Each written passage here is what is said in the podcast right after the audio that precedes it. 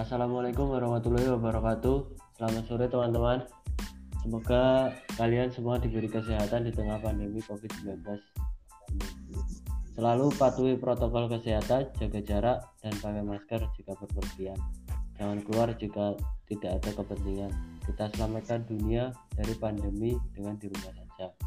Podcast kali ini akan membahas tentang hubungan filsafat dengan pendidikan. Sebelum melangkah lebih lanjut, ada baiknya kalau kita perkenalan dulu. Di sini saya Adian Anditya dari Fakultas Keguruan dan Ilmu Pendidikan Program Studi Pendidikan Guru Sekolah Dasar semester 2 dan dua teman saya yang nantinya akan membaca yaitu pemateri satu ada Adila Kusumaningrum dan Adisti Olivia Maharani. Kami satu fakultas dan satu program studi tujuan utama kami membuat podcast ini. Yang pertama adalah podcast ini untuk memenuhi tugas ujian akhir semester mata kuliah pendidikan filsafat yang diampu oleh Bu Sriput Widya Studi SPD MPD yang kedua adalah untuk menambah pengetahuan kami tentang filsafat pendidikan. Dan terakhir selain manfaat untuk kami Semoga juga bermanfaat untuk teman-teman yang mendengarkan podcast sampai akhir. Langsung saja ke materi yang akan disampaikan teman saya Ardila, lalu dilanjutkan oleh Mbak Adisti. Waktu dipersilahkan. Oke, terima kasih. Tadi sudah perkenalan nama saya adalah Ardila Kusmaningarum. Langsung saja sebelum mendalami hubungan filsafat dengan pendidikan, ada baiknya kita pahami dulu tentang filsafat. Kok bisa ya ada filsafat?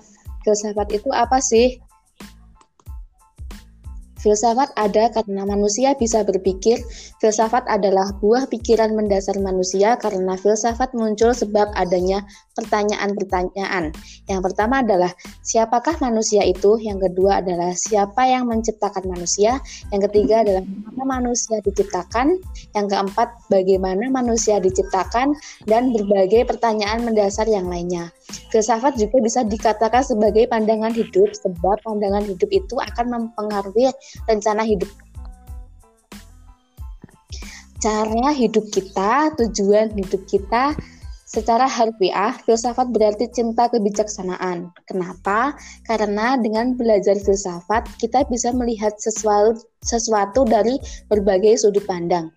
Dengan filsafat, kita berpikir komprehen, komprehensif, radikal, sampai ke akar, dan pemikiran kita terus berkembang, tak terbatas ruang dan waktu.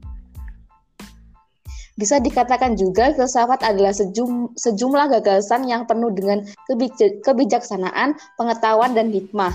Filsafat memang membuat kita bebas dalam berpikir, bebas dalam ber, ber, berpersepsi, namun kebebasan berpikir itulah yang akan membuat kita lebih bijaksana tidak mudah menjustifikasi, lebih terbuka pikiran kita, lebih berpikir positif dalam memandang berbagai hal. Yang kedua adalah pendidikan. Pendidikan adalah segala segala usaha orang dewasa dalam pergaulannya dengan anak untuk dan rohani ke arah kedewasaan. Secara garis besar, pengertian pendidikan dapat dibagi menjadi tiga, yaitu satu adalah pendidikan, yang kedua adalah teori umum pendidikan, dan yang ketiga adalah ilmu pendidikan. Pengertian pertama pendidikan pada umumnya yaitu mendidik yang dilakukan oleh masyarakat umum.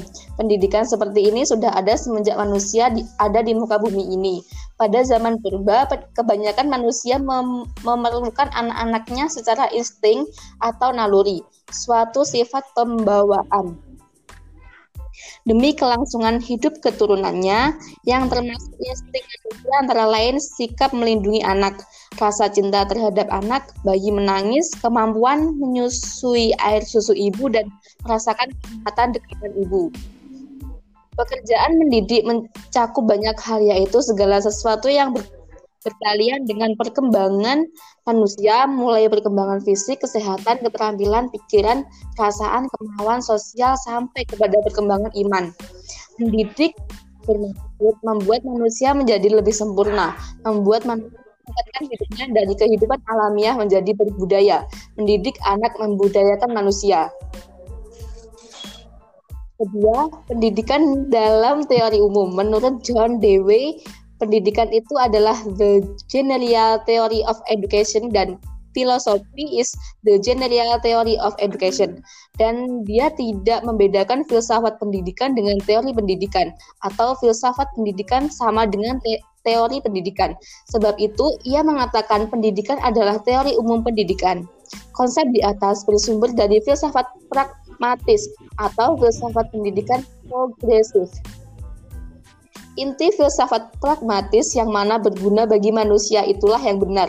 Sedangkan inti filsafat pendidikan progresif mencari terus-menerus sesuatu yang paling berguna dan kehidupan manusia.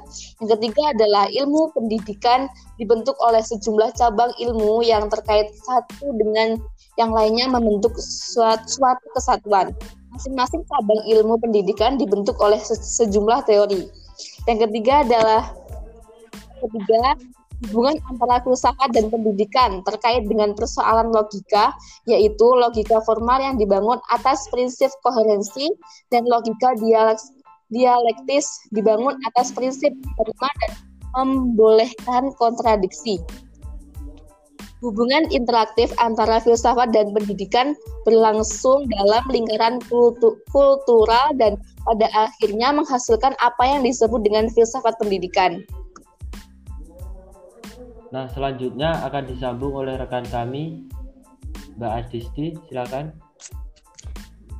Hai, saya Adisti akan melanjutkan materi dari Ardila.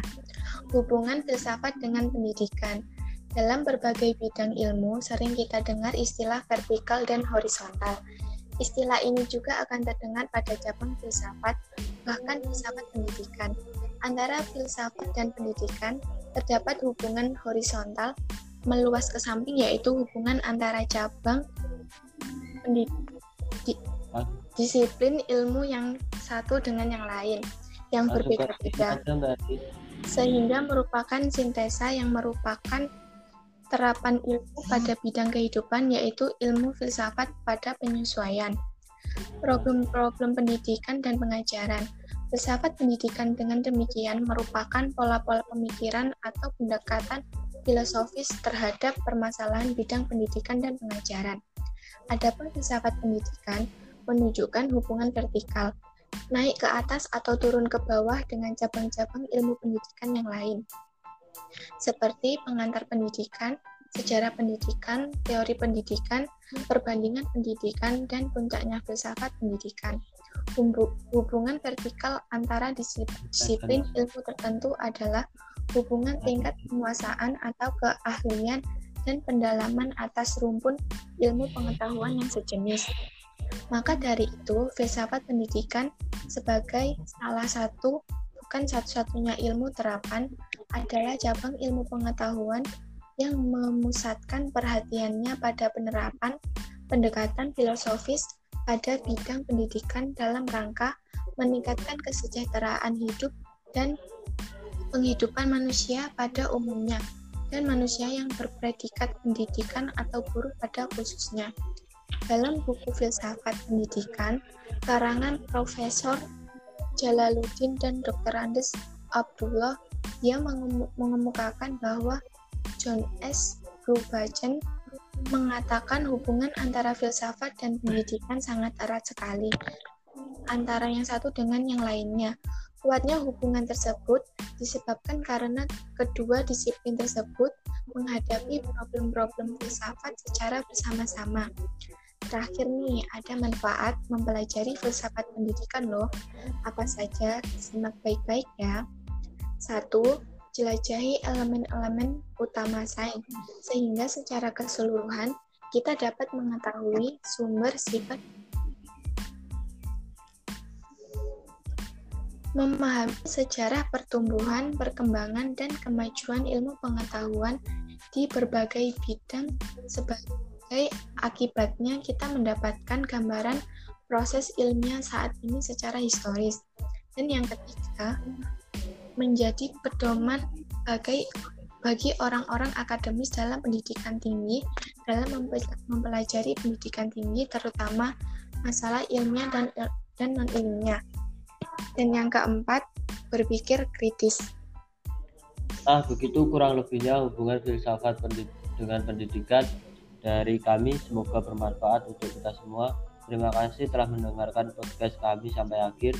Kami pamit undur diri, ada kurang lebihnya saya mohon maaf. Wassalamualaikum warahmatullahi wabarakatuh.